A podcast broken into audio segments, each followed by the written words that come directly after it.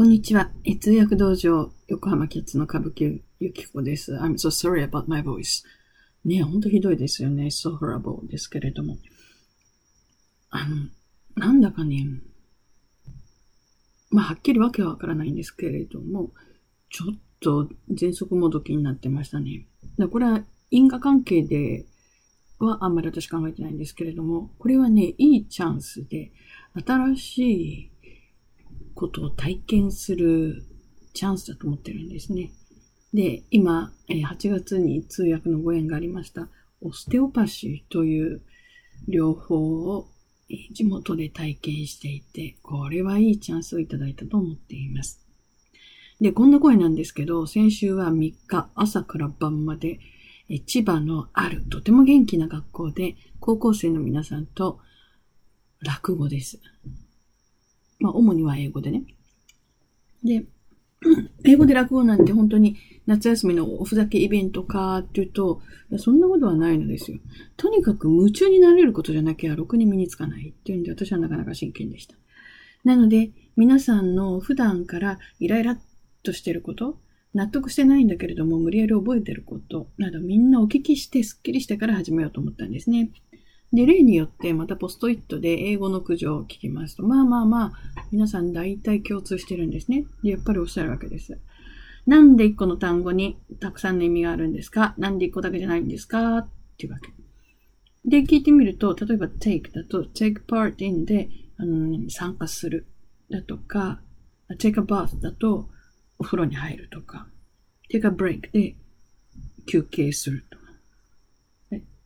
だから、take って出てきたらなんか一個に決まってほしい。で、こうやって熟語になっていろいろ出てくるのは困るというんですね。でもね、そうでなかったら逆に困るよ。take part in で参加する。もうこれ以外に take 使っちゃいけませんなんていうのはね。例えばね、野球で言ったら、レフトとセンターとライトは、ここにいるもんですっていう風に、点で位置を定位置で決めて、そっから動くなっていうようなもんですよ。こんなチームは負けます。仲が悪くなります。大体日本語だってそうなってないじゃないですか。日本語の取るだっていろいろですよね。新聞を取るのとイボを取るのはだいぶ違いますよ。で、この日本語の取るの使い方っていうのはまさにプロ野球と一緒じゃないですか。あの、外野手がサインを送りながら、こう、融通無下とまではやらないけれども、まあ自分の中心はあるけれども、そんなに輪郭はケチなことを言わないでチームワークをしてるわけですよね。だからライトとセンターの境目がどこかということではなくて、境目じゃなくて重なりがあるはずなんですね。それが生き生きとしたチームワークじゃないかなと思うんです。で、その重なりとは離れたそれぞれの中心とか基本っていうのはどういうことかっていうと、take の場合は、もともと自分の領分にはないんだけど、自分の領分から手を出して、自分の領分外にあるものを掴んで持ってくる。これが take の始めから終わりまでのプロセスを指しています。そう思うと、あの、どこでどの組み合わせで使われたってイメージが湧きますよね。だから訳語を一個ずつ覚えて文句言う必要はないんです。動きのイメージを頭アニメ、頭ピクサーにして、まあ別に日本昔話でもいいんだけど、まあイメージで覚えておけば応用が効くというものです。言葉をうまく使うには言葉で頭をいっぱいにしてはいけません。言葉をうまく使うにはイメージと音楽で頭をいっぱいにすることですね。うん。でね、大体ね、一個の単語が一個の意味しか持たない。で、いろんな組み合わせ使えないっていうのは大変ですよ。ちょっとニュアンス変わっちゃうたびに、まるっきり新しくしなくちゃいけない。これ、無駄が多くて手間がかかってコミュニケーションの難しい、大変弱い社会になります。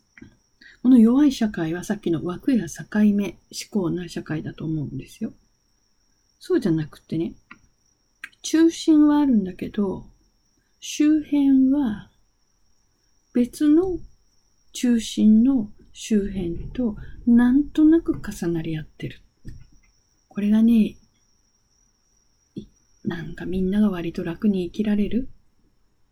誰かを排除しなくていい社会じゃないかなと。言葉っていうのはね、人間社会の縮図、人間社会の実際よりも進んでるんじゃないかなと思います。うん。ただの英語屋さんではね、いや、そう思われたらたまらないので、いつも英語という言葉から人間とか世界とかをそういうパターン認識しようとあがいております。ではでは、まあ皆さんはあの台風ですから実調して、自然現象、災害などと呼ばずに済むようにしっかりしてください。ではでは、See you.